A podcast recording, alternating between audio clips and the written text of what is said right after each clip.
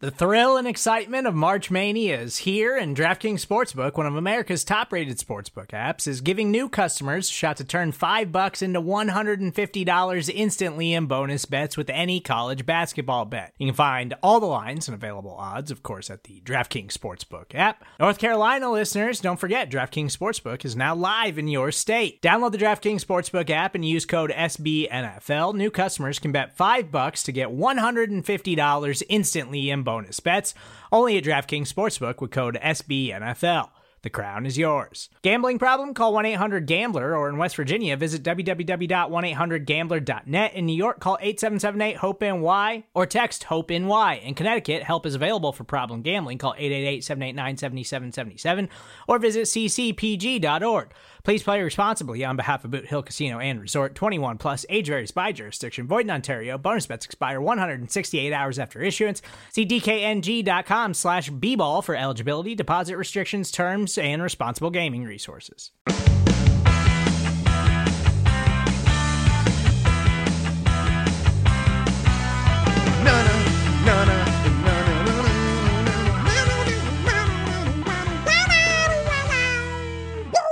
What up, world? Welcome all to another episode of The Ocho, presented to you in partnership, as always, with SB Nation's bloggingtheboys.com. My name is RJ Ochoa. You know me, of course, from BTB, and from right here as your humble host on The Ocho. It is Thursday, the third day, June 4th, 2020, and we hope that all is well wherever you are. We hope you're happy, safe, healthy, practicing social distancing, and we hope that talking about the Dallas Cowboys brings you some joy in these troubling times. And we are in extremely difficult times, and it's so difficult to put into words uh, what what is happening, what we're feeling. Um, things in in the world and in our country are um, are just very, very, very difficult uh, to say the least. And we have seen so many acts and so many, you know. Um, movements led by public figures and celebrities and athletes. And on Wednesday, we saw something led by Dallas Cowboys quarterback Dak Prescott.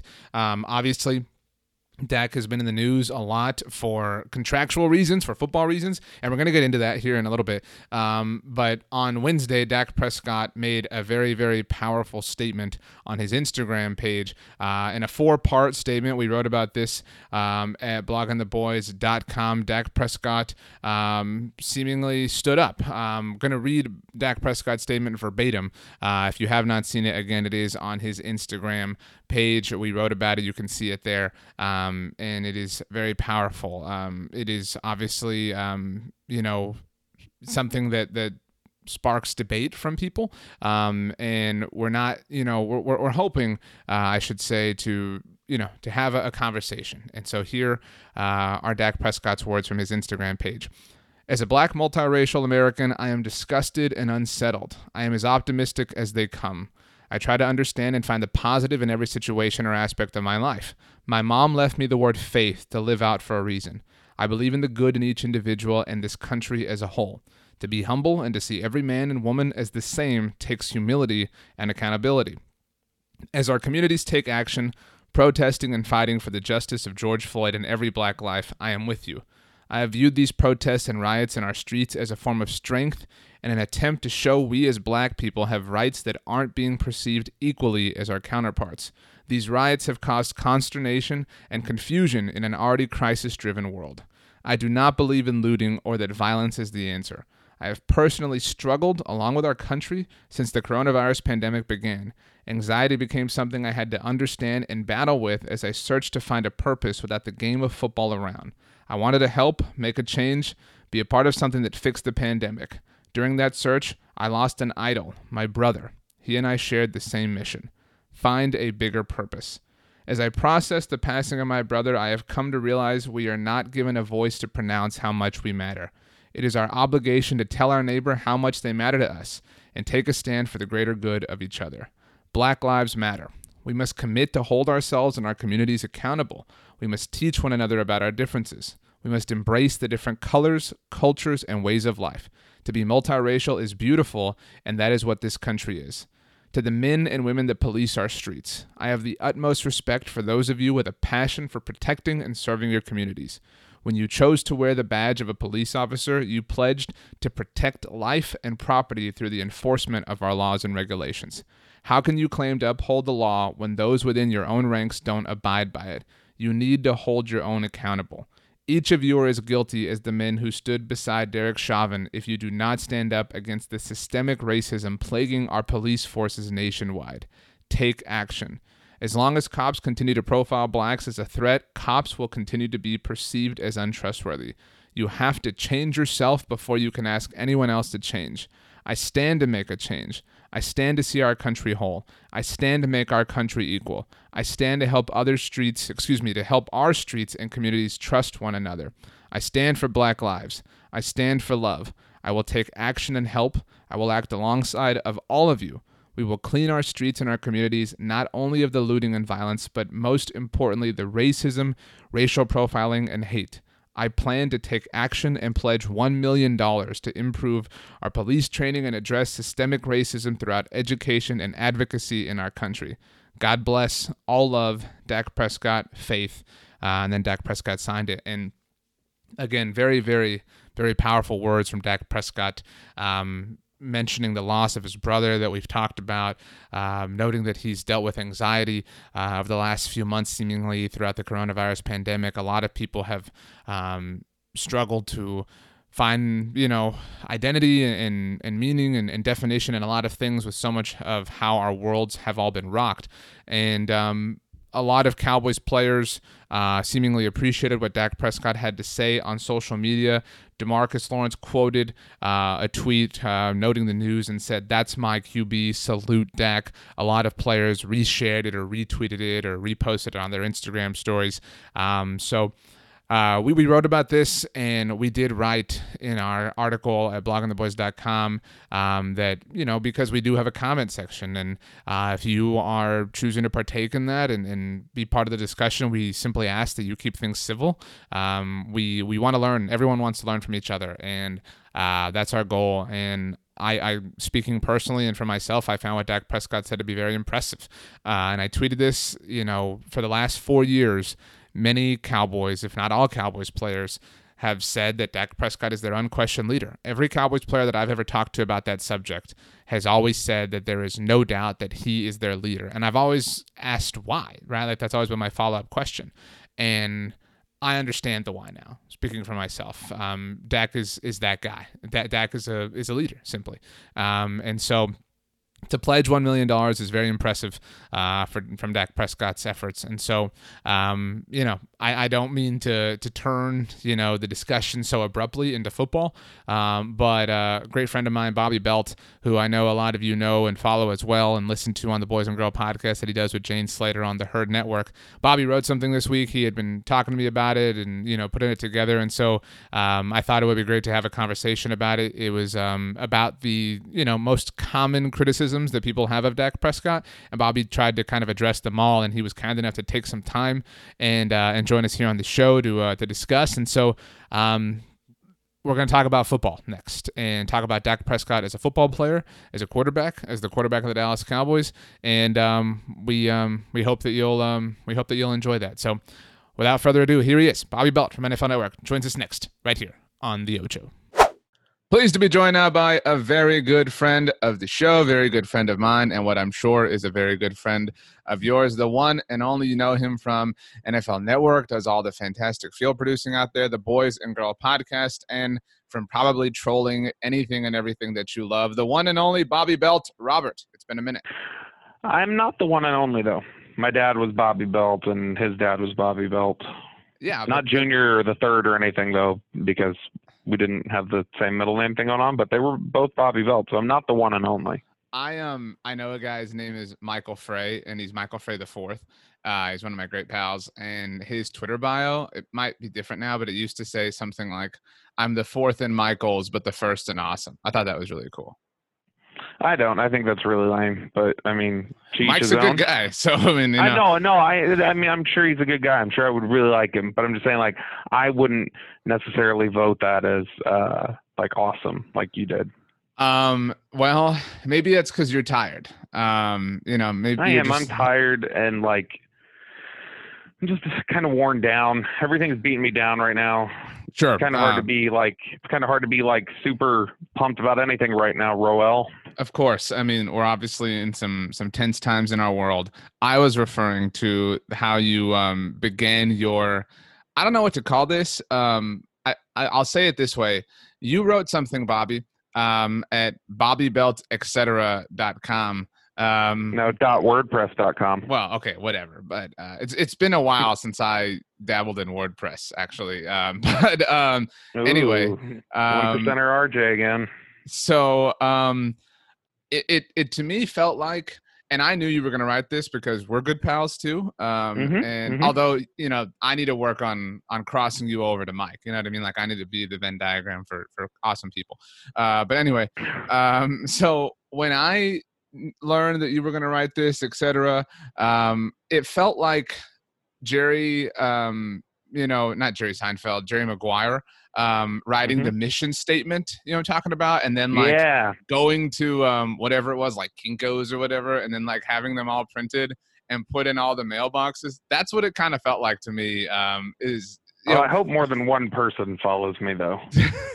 uh yeah that's true um you know uh you had me at hello actually a funny story about that i always used to hear people like reference that line uh but that movie came out when you and i were fairly young and i Mhm. didn't even though i'd seen the movie i did not connect that it was from that movie until like the age of 17 so um that's my bad Wow. Yeah, you got a lot of pop culture blind spots. As much as I know you're a lover of pop culture, you got a lot of them that are are, are kind of inexcusable. I mean, that's one. Like to not know that till you're 17, that's kind of nuts. There's a lot of uh, there's a lot of relevant stuff in there for you know football fans and Cowboy fans specifically. Like Rod Okay. Tidwell scoring the big touchdown on Monday Right. night against the Cowboys. It's great. It's a great movie. anyway um so what you wrote was entitled the complete the complete defense of Dak Prescott. The font is just so intimidating. Debunking the nine most common criticisms. And the opening, you know, sequence reads, I'm exhausted. I've reached my breaking point. I can't argue about Dak Prescott any longer. Uh, Which Bobby that's not true. You know me. I will probably argue for forever. But right now. you know, Bob, Bobby in that has moment, I felt like it.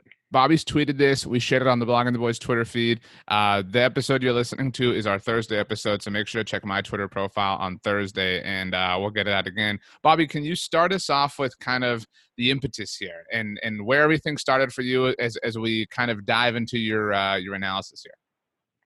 Uh, well, I mean, as you know, I didn't intend to write it as like an actual written piece. I was writing it more as like a, a structure for a video that I was going to do. Yeah, like a Um, script.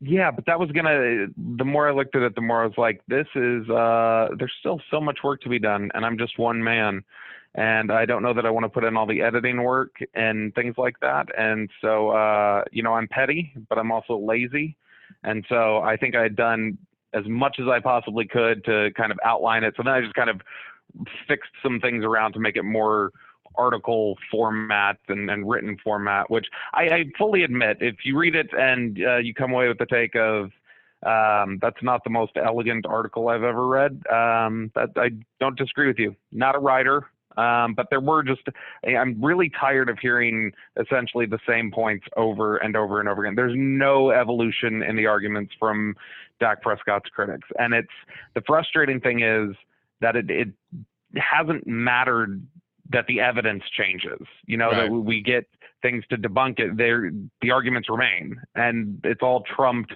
in the end by, well, my eyes tell me that he's not accurate. Okay, Right. well, nothing agrees with that. Uh, you know, when you look at the film, when you look at the statistics, there's nothing that agrees with that. When you listen to opponents talk about him, when you listen to the Cowboys talk about him, and so it, it's more just kind of an outline of I'm tired of pointing to each one, and so from now on, just when I get that question back to me or, or some argument back to me, I'm just going to say, you know, here's the link, point number four. Go down there. That'll tell you why I think you're stupid. Basically, the um the way I looked at it, and I hadn't told you this yet, but um you won't get this because of a pop culture loophole that you have. Uh, when Game of Thrones came back, or anytime like anything that's in like a Star Ah, Wars, are you not entertained? well anything that's like in the Star Wars universe or like the Marvel universe, anytime anything like that comes out, like a new film or a new whatever.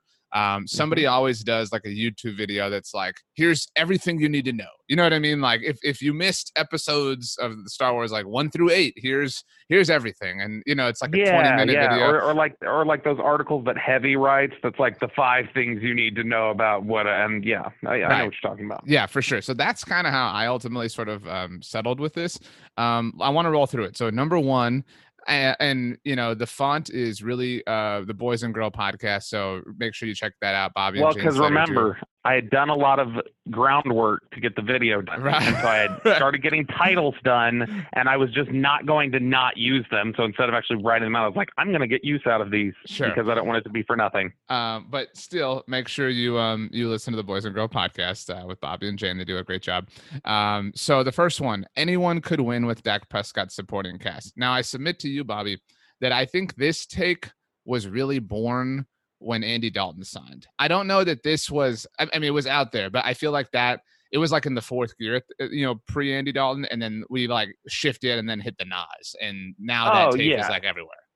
Yeah, I think that's been the uh, revival of a take that had initially come along at its most absurd time. Like the most absurd time for it to come up was when it was initially birthed, which was in the middle of 2016 when he was a rookie, Right. and everybody was trying to say anybody could win with them. Okay, we are literally a year removed from nobody other than Romo being able to win with them Right. that you know when Tony was in the lineup, they were three and one that year, and the year before with Tony, they were you know twelve and three, and they won a playoff game, and they were close to winning a second. And in that time, you then had Brandon Weeden, Matt Cassel, and Kellen Moore give it a shot um, against not a particularly rough schedule, and they went one and eleven, and couldn't do anything. And that one and eleven, I don't know if you remember the one victory that they had. Of course, on the road, uh, Washington Monday Night Football. Yeah, and uh, you know, to get into I'm, the position I'm insulted that you, I, oh, I, I remember this um, because th- you and I were early friends at this point, and we had a disagreement on whether that was in the best interest of the team. That was I don't know if you're. I, I mentioned you know when I used to dabble in WordPress uh, when I was writing it inside the Star. I would remember I wrote all those plans that was like, here's the Cowboys' route to the playoffs. They need, you know, oh yeah, xyz whatever. And but like my point was they had a legitimate path to the playoffs, assuming Romo could return um, at some point. But obviously that was a feeble dream. Well, and this was a game. That was a game that they went one and eleven that year with anyone not named Tony Romo. And that one victory was actually on the road against the Redskins by three points. And uh, it was good old Lucky Whitehead returning a Right. kick with 47 seconds left, you know, up to about midfield or wherever he was. And then, you know, a couple Dez Bryant passes. You're in position for Dan Bailey to make a 54 yard field goal to end the game. And so even that one was a little tense there at the end. They're, they very easily could have been 0 and 12 uh, without anybody other than Romo. But th- that's the only apples to apples comparison we can possibly have because Dak has started every game since he's been here.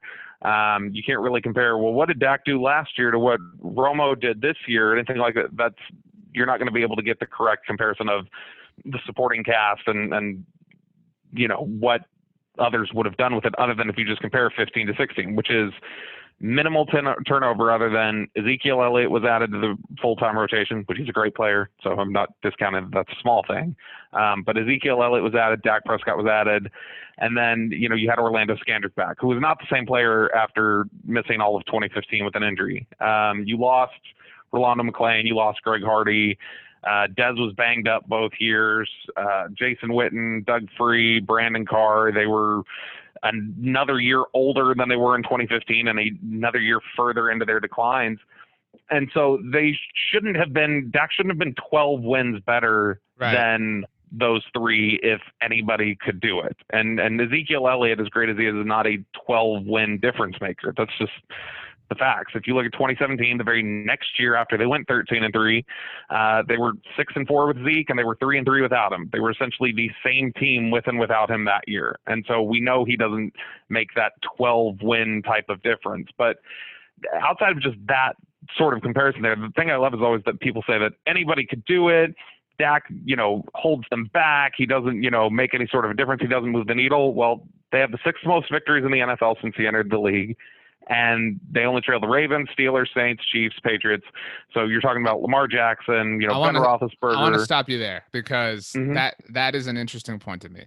And this is a question uh, we had Ed Werder on the 750 this week, um, and I kind of asked him this. But so as you mentioned in here, under the first point, I, I we got to come up with a better name for these, like as opposed to points, like like the first like you know like checkpoint or something. Like it's more it's more intense than a point. Anyway, um, yeah, so the, the, I, the, only teams that have more victories than the Cowboys since Dak Prescott became starting quarterback are the Baltimore Ravens, Pittsburgh Steelers, New Orleans Saints, Kansas City Chiefs, and New England Patriots.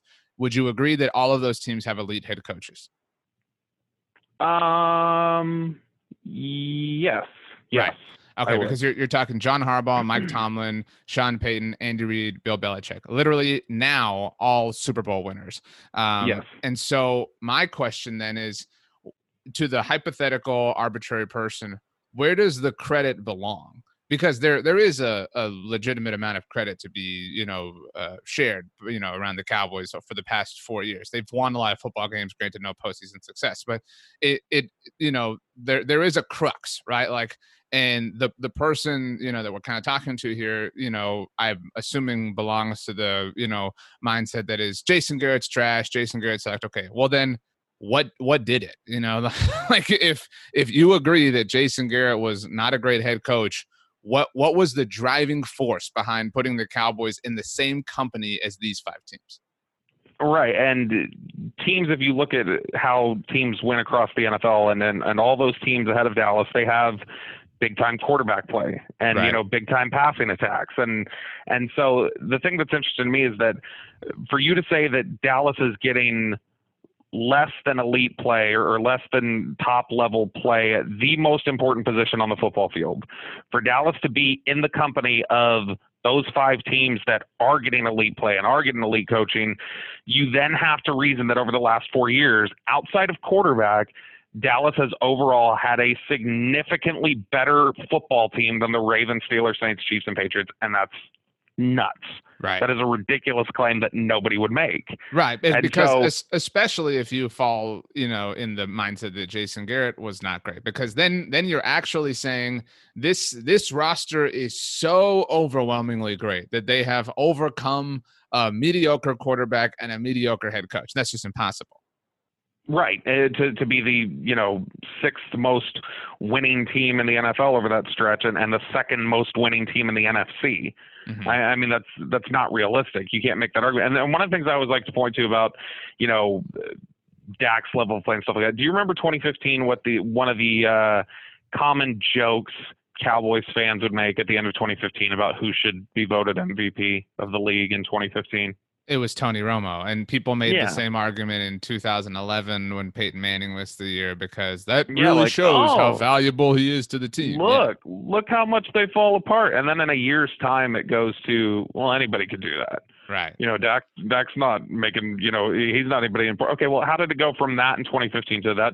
Romo should be the MVP because you see how they literally can't win a football game without him to they were the number one seed and you know they won the uh, second most games in regular season history of a team uh, against teams that were at or above 500 at the time that they played. They also they were beating really good teams at the time. My favorite statistic from 2016 was they had eight consecutive games with over 400 total offensive yards. Do you know the only other two teams in nfl history to do that before the 2016 cowboys before the 2016 Cowboys, I would default, I guess, to the 2007 Patriots and the 1998 Vikings. You're half right. It's the 2007 Patriots and the 2013 Denver Broncos. So you're talking about literally in the kind of to the point, you know, we started this with in the company of two, like what are literally the two greatest offenses in NFL history by most statistical measures. Um, but yeah, anybody could have done that. You know, like if Jameill Showers sure. hadn't been flipped to safety, he would have done that. You know what I mean? Like that's the argument yeah. these people make. He's great. Jameill Showers would have carried them 14 and two. They wouldn't have been 13 and three. Okay, so let's let's move to your second point here. Um, Mhm. I'm still working on on a name for these, but your second one is maybe the most popular one. Um, Ezekiel Elliott carries Dak Prescott. That's what everybody says. Oh, with Zeke not there, the defense would pay more attention to Dak. Dak's fortunate because the box is loaded. Those are all the takes. Which, to the credit of the uh, Dak critic community, I feel like they've cooled on this one a little bit. That's fair. It's not nearly as prevalent as it it, was, once was. it was one. It's one of the OGs. You know what I mean? Like it was one oh of the yeah, it first was it was it was the number one thing people said for the first probably two and a half years of Dak's career. right. Um, I think when Amari Cooper got here and you saw how explosive the passing game could be, people kind of backed off of it a little bit. Um, but it- it's an easy argument to make because you know, a Zeke is such a prolific runner. He puts up gaudy statistics. He's you know a dominant back. Um, and the other reason why it's so easy and, and why there was all this thought for the first year and a half that that's why Dak was good. And then the very first time that Zeke was out, uh, you saw them just get throttled three weeks in a row. Mhm. And so I think it was easy for people to go, look, do you see this? Like they are, you know, getting beat by 20 plus points every game without Ezekiel Elliott. This is proof that he is the uh, the engine or the straw that stirs the drink or whatever stupid analogy people make there. Um, but that was just the first three weeks. I, I really would have been interested to see if Ezekiel Elliott's holdout had gone into the 2019 season. Like I think I- for sure that team's three and zero regardless. I remember, And- um, as uh, you know, this is our Thursday episode. So yesterday we had a new episode of Talking the Star with Connor Livesey, and he has. I remember he made the point. Maybe it was around the Jets game last season, um, of or maybe throughout the game, something to the effect of, you know, this would not be happening if Tony Pollard was your starting running back, which I think is the the point you're at least wanting to, you know, see the hypothetical of. Sure, and, and I mean like, the the people I don't think realize the uh, lack of explosiveness in Zeke's game um, any longer, and so I would have been interested to see that those first three games with Pollard and, and the type of uh, speed that he displays and the type of that that aspect that he would bring to what Kellen Moore was trying to do on offense. Last year, you had Pollard and Zeke had the same amount of 20 yard runs which is insane to think about after you know you think of all the big runs that Zeke was ripping off in his first season. But really, it was people think of that three weeks after the suspension and go they were 0 3, they couldn't beat anybody. It's hilarious, and it, it's easy to remember those were really ugly games. And Dak specifically was not great. Um, I, I think the Philly game game was probably his worst, but because I think the Chargers game, if you remember that one, um, that was more just about three interceptions really undid that one. He didn't play horrible for the whole game, and the Atlanta game he couldn't go anywhere because Chaz Green was historically bad. Right. Um, but it, the three weeks after that, and and the the four game, the the other thing that people forget about those three weeks before I go back to three weeks after that, they didn't have Sean Lee, they didn't have Tyron Smith, Or Dan at Bailey. the time, I- uh, and or Dan Bailey, and I think you can make the argument that Tyron Smith was their best player on offense at the time, and Sean Lee was their best player on defense, and so it's you know this really perfect storm of, of bad things that were starting to develop for the Cowboys at around the same time. And Zeke was just the one that everybody was focused on. But, uh, you know, Sean Lee comes back, Tyron Smith comes back. Uh, the, the three weeks, the final three weeks of Zeke's suspension, uh, the Cowboys reel off three wins when it was, you know, they had to kind of win out in order to have a chance to make the playoffs. And uh, Dak stepped up and, and they won those three games. And if you look at actually including the season finale in 2018, the last four games that Dak has played without Zeke, he's 4 0. He has 10 touchdowns, uh, nine passing, one rushing. Uh, he's got just two picks. His yards per attempt is eight and a half, and his passer rating is over 106. And, and when you look at three of the four victories, they were on the road. And three of the four victories were also against, you know, division rivals. And so it's ridiculous to me to think that that one could still prevail, that people would still have that sort of an argument, uh, just given the evidence that we have. I think it's easy for people to forget that Dak's been pretty dominant the last few games without Ezekiel Elliott. hmm But I- I mean, I think it's just old habits die hard, and this is a hallmark of a lot of the criticisms of Dak is that it doesn't seem to matter the evidence that's presented. Right. It doesn't seem to matter that you know you start getting evidence to the contrary. It's you're dug in, Of and the, look, uh, I say I say that as a man who enjoys digging in and holding on much longer than he should, but it, it it's well past time on a lot of these takes, but especially this one. of the games that Dak has played without Zeke, which is the most impressive in your mind? Because I think we have different thoughts here. Um, I think you're going to say think- the- the 2018 at New York. I think that statistically was the most impressive. Like I think it was just the most impressive as a pass. I think the most impressive is just like a football player and as a leader, it was the Oakland game. That's my answer. Um, because we forget the index card thing was fun, but that only happens because Dak picks up this critical. I know that was Zeke on the fourth down, um, but no, that was Dak on the fourth down. But he, Uh, but and and when Dak scrambles in for that touchdown, I will Right. have that image for forever. Him scrambling him and just like violently spiking the ball as people are throwing beers at him. Yeah, I, I mean that that was that was as as poor as it was at times from a, a performance perspective, which it wasn't great um, at times. I mean, he overall played okay, um, but he had the two picks, and things could have really been undone with that interception return for a touchdown at the beginning of the third quarter that ended out not being. Um, but overall, I think you look at how he kept himself composed in such a, a, a team that was obviously kind of a chemistry mess at the time and was needing, you know, win or go home or win or you're out. Um, I think that that, from his leadership standpoint, was the most important of the four games. Even though you could maybe argue it was the worst of the four games from a performance perspective. So I want to marry a couple of your other points here because sometimes when we chat, we go a little long. Um, Yes, so uh, I I'm- recognize that. I'm I'm trying to be cognizant of that. Um, so one of your points is that Dak Prescott disappears in the clutch, um, and Mhm. I think that that kind of goes along with Dak Prescott can't beat great teams. And um, I think that kind of goes along with Dak Prescott pads his stats in garbage times, which kind of lends to the fact that he only beats, you know, crappy teams or whatever. Uh, a Sure. shout out to Rachel Wiseman, who sent me an email uh, and wanted to address this point. And I specifically asked you because Bobby is the type of troll that will come loaded um, to a discussion. Uh, so Rachel says, I hear this a lot talking about Dak playing poorly against good teams, and I never hear any context for it. My guess is that, with the exception of Brady, most quarterbacks, including the great Drew Brees, do not have particularly impressive records against winning teams. I'd love to hear you guys address this issue. Go ahead, Bobby. Uh, answer Rachel's burning question.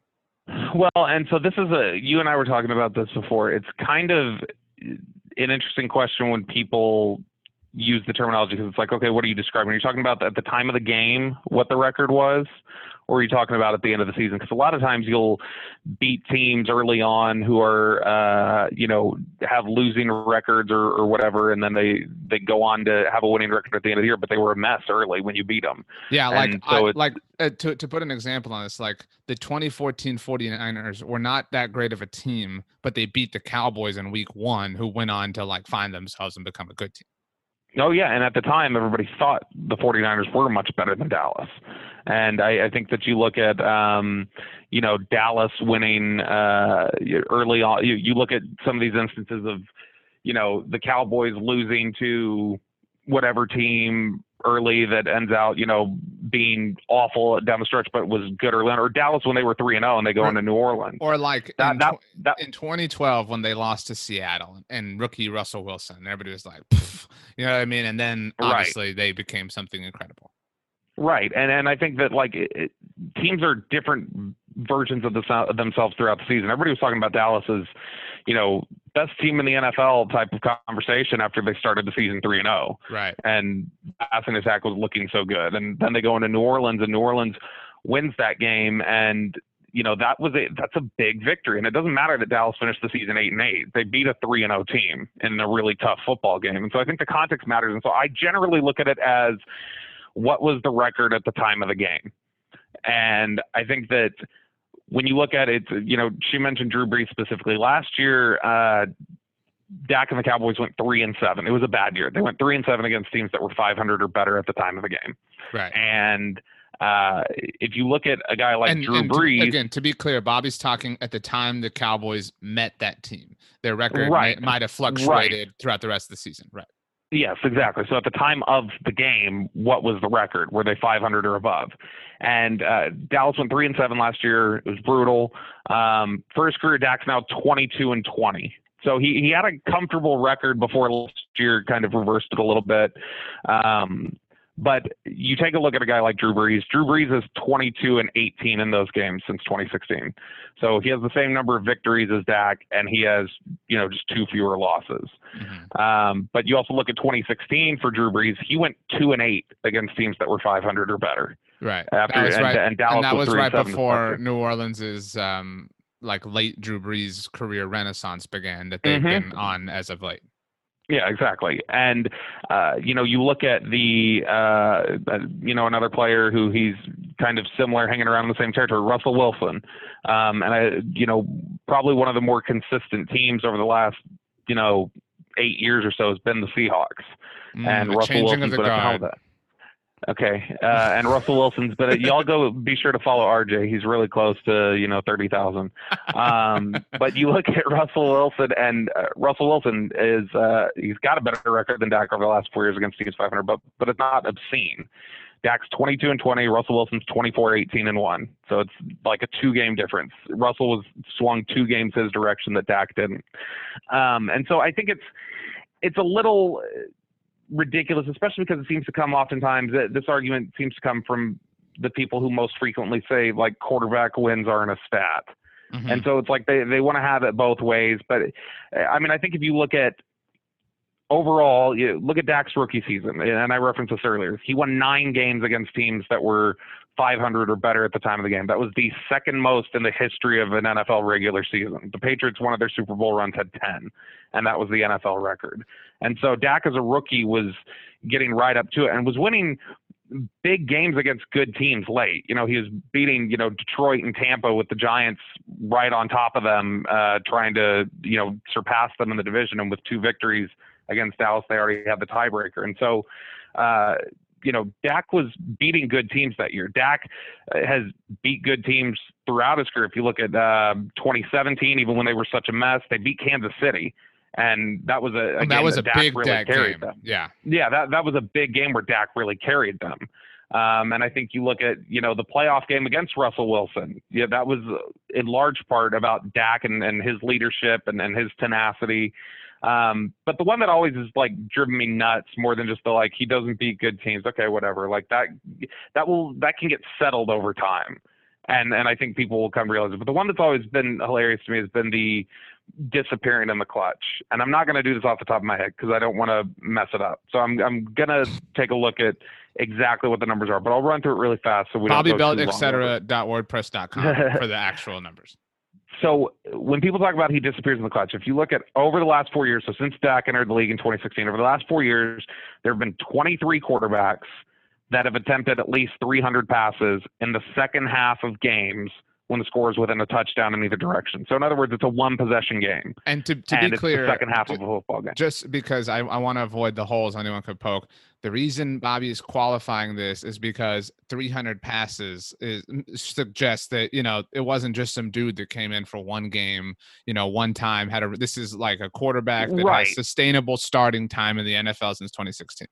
Right, because the statistic I'm about to reference is the all-encompassing passer rating stat, and so if you're somebody who you know came in and started, you know, played in the second half for your injured quarterback, and you had three touchdowns and no intercept, your passer rating is going to be like 150, and there's going to be people that push it down. That it's it's not a fair enough sample size. So when you look at the 23 quarterbacks that have thrown 300 passes in that one possession of the second half in the last four years, Dak is the fifth highest rated passer of the 23. And wow. even if you want to broaden it out a little bit and say, well, 300 is too many, that takes out, you know, potentially Patrick Mahomes or this person or that person. Yeah. Even if you expand it to, or, or you cut it and say it's 100 attempts instead of 300, which significantly broadens the field, more than doubles it. It puts 47 quarterbacks in there. Dak goes from fifth among 23 to seventh among 47 in passer rating. And wow. he's ahead of Deshaun Watson. He's ahead of Matt Ryan, Carson Wentz, Aaron Rodgers, Jared Goff. But even if you like were to look at that and go, well, okay, but that means that if they're up by seven at the start of the third quarter and they, you know, go on a drive that is perfect and you know it's the start of a blowout in the second half, those passes will be inc- included in there too. Even if you wanted to do something like that, and then say that that's too broad a qualification for you know how he's stepping up in big moments. If you were to raise the stakes as highest possible and, and really broaden the scope and not even just say from the time that Dak's been in the league. So go back to 1994, which is as far back as you can search this data with Pro Football References search tool. Go back to 1994, that's 26 seasons. There have been 79 quarterbacks that have attempted at least 40 passes in the fourth quarter or overtime of a tie game, meaning it is crunch time and the stakes are as high as they can possibly be. It's a tie. You know, you can either go ahead or you can potentially fumble away the game with your decisions. And so 79 quarterbacks since 1994 have attempted 40 passes in a tie game of the fourth quarter or overtime. And of those 79, the highest rated passers, the top three highest rated passers, Rich Gannon 111.6, Kurt Warner 120.0, and then it's Dak Prescott 150.5. Was that good? And when it's pretty good. And if you don't want to use passer rating, you say that jumbles in other things. I just care about touchdowns. The touchdown passing leaders of the 79, there's eight of them tied with six. Guys like Romo, Manning, Roethlisberger, guys like that. There's number two is Tom Brady with seven, and the number one is Dak Prescott with eight. He has the most passing touchdowns of anybody over the last 26 years, and he's done it in the first four years of his career. He already has the most touchdown passes of anybody who's attempted at least 40 passes in a tie game of the fourth or overtime. And wow. then we look at he's not just you know hitting big plays deep. He's he, you know he's got 10.9 yards per pass attempt. That's the highest among the 79. His completion percentage though is the best among the 79 too. It's 76.1. And when you look at the 12 other quarterbacks in those statistical clusters that encompass the top three other than Dak Prescott, it's 67 Pro Bowl appearances, eight combined MVPs, and 13 combined Super titles. So you're talking about half of the Super Bowl titles won over the last quarter decade have been won by the guys in these statistical clusters that Dak is besting. He is he's the very best in the most critical situations. So everything that you just said is extremely valuable to the person that is receptive to the information. You know that. Sure. I know that. However, oftentimes there is a flow chart of discussion for people that can listen potentially to everything you just said, uh, which is objective data, which is my favorite kind of data, and just literally follows a sequence that just says, yeah, but he hasn't won a Super Bowl. And that's one of your points of criticism here because and, and I don't even really think this is a Dak issue as much as it is just a non-understanding of the NFL and to some degree economics as a whole. Um, sure. People people want to say, you know, he's not better than Russell Wilson. He can't command more than that. He's not better than you know whoever. He, there's no way I wouldn't pay him more than this guy because he's not better. Um, what is your response to that? It doesn't matter. That's right. just not how the quarterback market works and then you could not like it, but it, you not liking it doesn't. I would be the one, Bobby. If it was my team, I would be the one to stand up and I would say, "I'm not gonna play in this quarterback market." That's, I, how many I times mean, have you seen that tweet? Uh, I plenty, and I've heard it a lot on you know radio shows and, and TV debate shows and things like that. But it's it doesn't work out like that. In fact, when you look at guys that were franchise tagged and then you know like walked up like the the only big example of we're not going to pay it that anybody can think of in recent history is Kirk Cousins. Do you want to make the same decisions the Washington Redskins do? Which you let Kirk Cousins walk, and he continues to improve, and now he's one of the better quarterbacks in the league with Minnesota and you made ridiculous decisions like, uh, okay, well now we need to, you know, pay Alex Smith 25 million and trade picks for Case Keenum, and we need to trade back into the first round to get Dwayne Haskins right. because they've made that much of a mess of the quarterback situation. Well, albeit you do that, not some walk of that away was reliable quarterback. Some of, some of that was unpredictable. A lot of it actually because of Alex Smith's injury. But your point is still correct. And, uh, and but, I don't I, I don't know that it was though because I mean even with Alex Smith's injury, I think they still would have been like Alex Smith was not planning. They didn't have Alex Smith to plan. Like you're the franchise quarterback for the next seven years. That was always going to be some sort of a holdover. But I, I mean, even when you look at how poorly it went for the Redskins, it, letting somebody walk in, in terms of that discussion point about, well, you should just let them walk. You can't do that. It doesn't work. Te- teams don't work like that. And when you look at the actual market I itself, would let him walk. the highest, some of the guys who have been the highest paid in the NFL before, uh, Jared Goff, Matt Ryan, Kirk Cousins, Carson Wentz, Andrew Luck, uh, Jimmy Garoppolo, Matthew Stafford, Derek Carr, who you pointed out to me in uh, discussions we were having uh, before all this, and I don't think you could ever say at any point any of them were the best quarterback in the NFL, right. and none of them have won a Super Bowl. You, Carson Wentz has a ring; he didn't win a Super Bowl, and if you look at the, I, I threw this stat out there the, just the other day. Carson Wentz, Kirk Cousins, Jimmy Garoppolo, Matthew Stafford, Derek Carr. All of them signed what were called the richest contract in NFL history. And Dak, for all the criticism of how much he wins, and he's only got one playoff win and no Super Bowl appearance, Dak has more playoff wins right now as he's about to sign his contract than those five quarterbacks did combined when they signed theirs. They all had zero playoff wins. So and more than just that, if you look at between the playoffs and the regular season, Dak has more career wins, regular season and playoffs, or, or has the same amount as Kirk Cousins and Jimmy Garoppolo did at the time they signed their deals combined between those two. So I remember I wrote something last year at bloggingtheboys.com, um, like last off season because Dak was eligible for a contract extension at the time. And I don't know if you remember, um, because I did have to completely remind, I, I, guess you just forgot Derek Carr was a person that existed, um, which is fine. Uh, but um, anyway, um, Derek Carr got his extension after his third year with the, the oh, then Oakland Raiders. So mm-hmm. I I last year compared Derek Carr's first three years to Dak Prescott's first three years because you know Derek's got him the, what was called the highest contract or highest paid contract in NFL history. So Derek Carr's uh, completion percentage, 61%. Dak Prescott, this is prior to 2019, which we both agree is objectively Dak's greatest statistical season, 66.1%. Derek Carr had thrown for 11,200 yards. Dak Prescott just almost 11,000 in general. Uh, Derek Carr had 81 passing touchdowns. Dak Prescott had 67 passing, but 18 rushing. Derek Carr had thrown 31 interceptions. Dak Prescott had thrown 20 25. Derek Carr's record was 22 and 25. Dak Prescott's was 32 and 16 with a playoff win, obviously coming off of last year. I did find it interesting that both of their third seasons came during what was Amari Cooper's best year for them.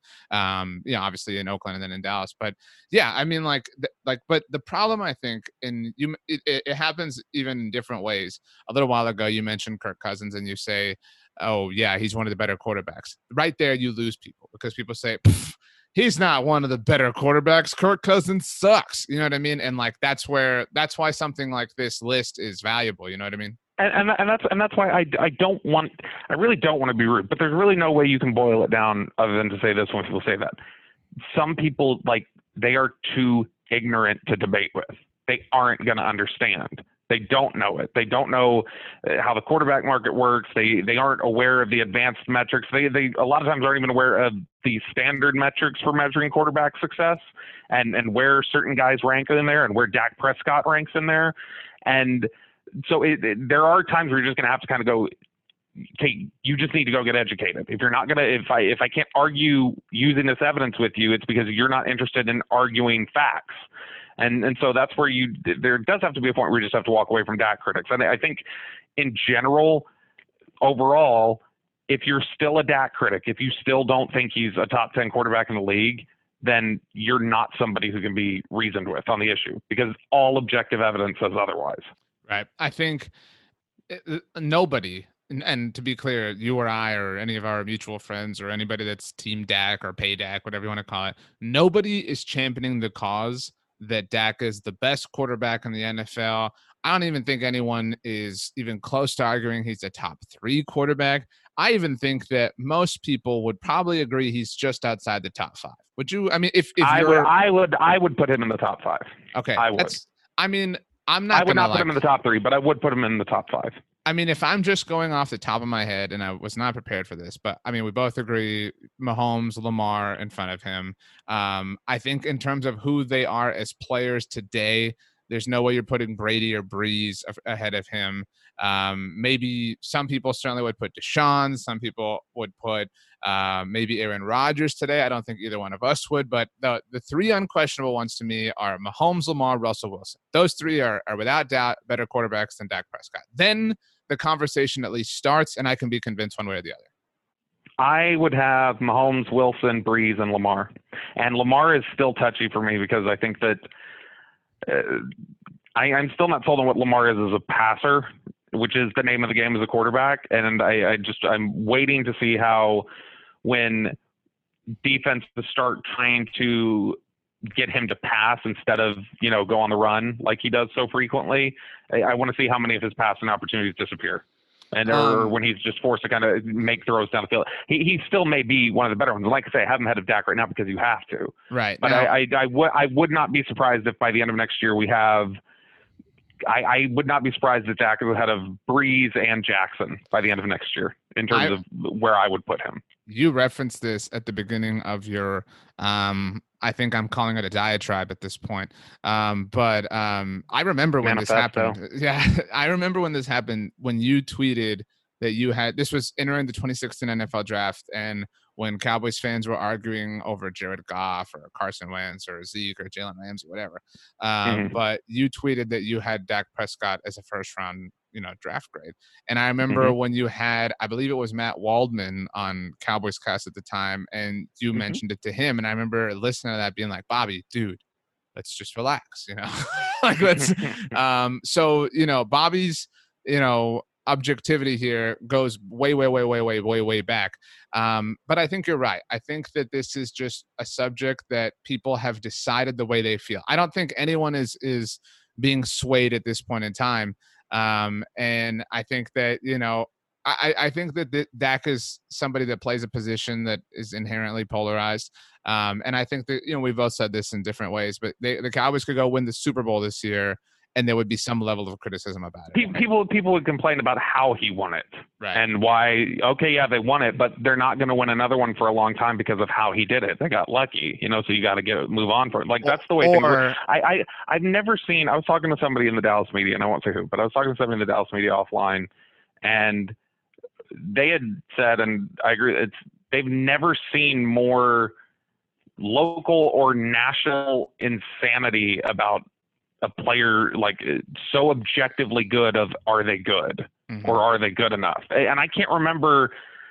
yeah, They they talk about it similarly to the Joe Flacco discussion, which Right. if you look at it, Dak Prescott is so much more further along as a quarterback and a, and a passer and everything else than Joe Flacco was, and and is a, an exceptionally better player, and consistently ranks in the advanced and standard metrics, consistently ranks higher up near the league's top than Flacco ever did. And you know Um, we had the I, I I love our buddies Shan and RJ at 105.3 The Fan, but then you know they have a discussion of is Dak Eli Manning, and it's really? You the, you think that Dak and, and the discussion centered around that. You know, I think that you look at it. Uh, you know, if, if Dak were to have Eli Manning's career in terms of like statistically being that player uh, minus the championships, that would be we'd be happy with that. No, because I think he's already surpassed what Eli was. Eli was never. I, I don't think Eli was ever as consistently good for a four-year stretch as Dak Prescott has been his first four years. I agree with that. I think Eli had an incredible postseason in 2007. I think 2008 Eli Manning was probably his best overall version uh, across a single season. Um, then got hot again later, obviously. But you're right. Um, I I do want to not clap back, but I want to address something that is not in your list. Um, and you because you mentioned that people would complain about the way the Cowboys won the Super Bowl if Dak Prescott led them to it this season. And in Mhm. this hypothetical, let's say that he did it on the first year of a long-term contract with the team. The complaint would be uh, if we're to fast forward to you know the spring of 2021 man you know i'm i'm hyped i'm hyped af that my cowboys won the super bowl uh, but i'm so pissed off knowing that we won't be able to repeat because Dak took all that salary cap space. And that's that's a take too right? Like there's people that say Yeah. look i like Dak but i want to be able to afford this or that or whatever. What is your response to that Um, I think that it's funny because the percentage of the cap argument's my favorite one, which I did this research once. I'm gonna have to go. I don't think I ever posted it. I don't even know if I shared it with you, but I'm bobby belt and- etc and dot wordpress.com check it out Yes, yes, yes. Uh, I, I'm gonna have to go find it and uh, get it, but I, I believe that what's the figure they always throw out? Nobody's ever won with a quarterback uh, making 13 14 percent of the cap. 13 it's like 13.1 or whatever yeah 13 percent Okay, when Eli Manning signed his extension, uh, he was making above that. by the time they hit it in 2011, by the time they won that second Super Bowl, because of the way contract structures work, that particular year and with a rising cap, it was no longer above that threshold. But it was when he signed it. Just like when Dak signs it, it may be above. But if they win a Super Bowl three years after that, it's probably going to be below that threshold. Yeah, and so then like everybody to, can still to that play. point. It, it, if the Falcons it- won it this year, even though Matt Ryan was the first quarterback to hit thirty million dollars and everything, et cetera. hmm Yeah, exactly. And and so that's why it, you they're all the they have to do these gymnastics to justify why you can't pay him. You need to just pay him. You you pay the best players at the best position. There there is no position that has a greater impact on the outcome of a game than quarterback. Probably in just about any sport. Maybe maybe pitcher in baseball has a pretty can be significant if, if you're dominant enough. You But can, even still, I mean, but yeah, you're not playing every game. That's the problem. yeah, and, and even still, you're you know there's going to be balls batted in play where you're relying on defenders behind you. Mhm. Um, and so, but I, I think that when you look at what you can't do, and and I would say that even if they won, let's say he signs a deal, and they win next year.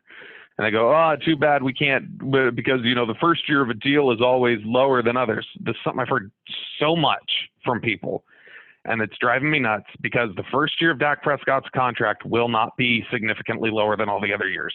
That's not going to happen. His cap hit is going to be really large in the first year because they didn't get an extension done while he was still under contract. They were not able to shift some of the money into his low rookie contract year. Then, yes, the first year of the deal is lower because you're taking a million dollar salary and shifting some of the bonus money to it. And so his cap hits like 15 million and you go oh look that's that's so much lower than the other years. Right because they were able to shift that bonus money to what was already a low salary. But this is fresh. This is new money across the board. That first year no matter what it is is going to be a significant hit.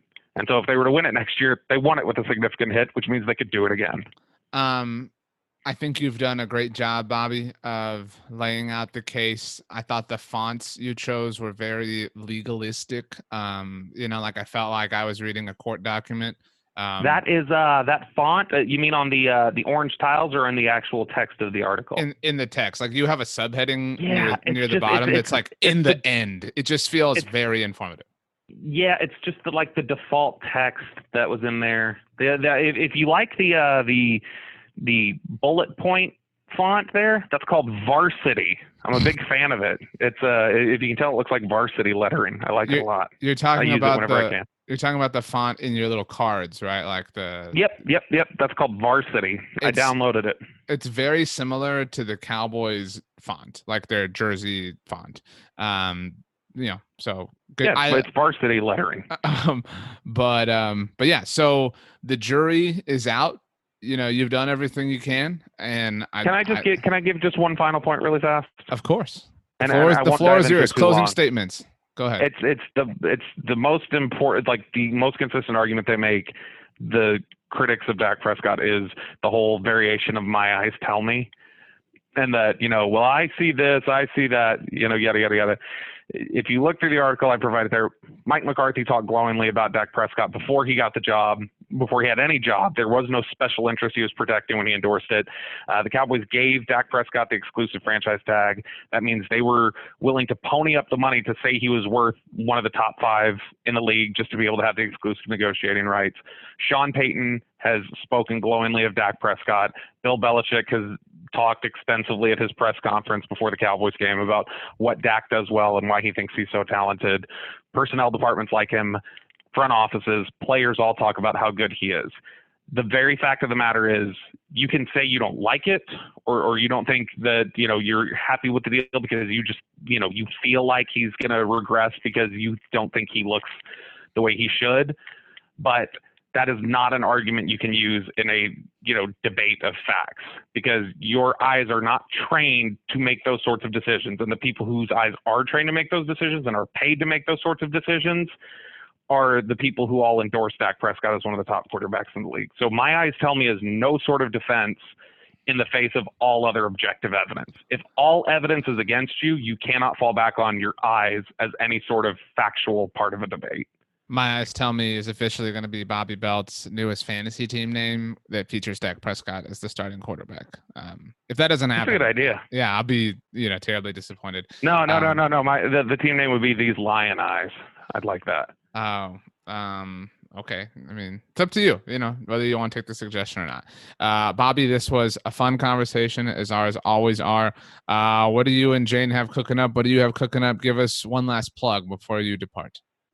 We have nothing. We have nothing right now. I mean, we will, but uh, we're on hiatus right now um, from the podcast. But we'll pick it up again. We should have another episode in the next few weeks. I know we're we've we've reached out to some people, and you know we've got some uh, non-firm commitments for some fun interviews. So it should be good. We'll we'll we should be bringing something in the next couple weeks.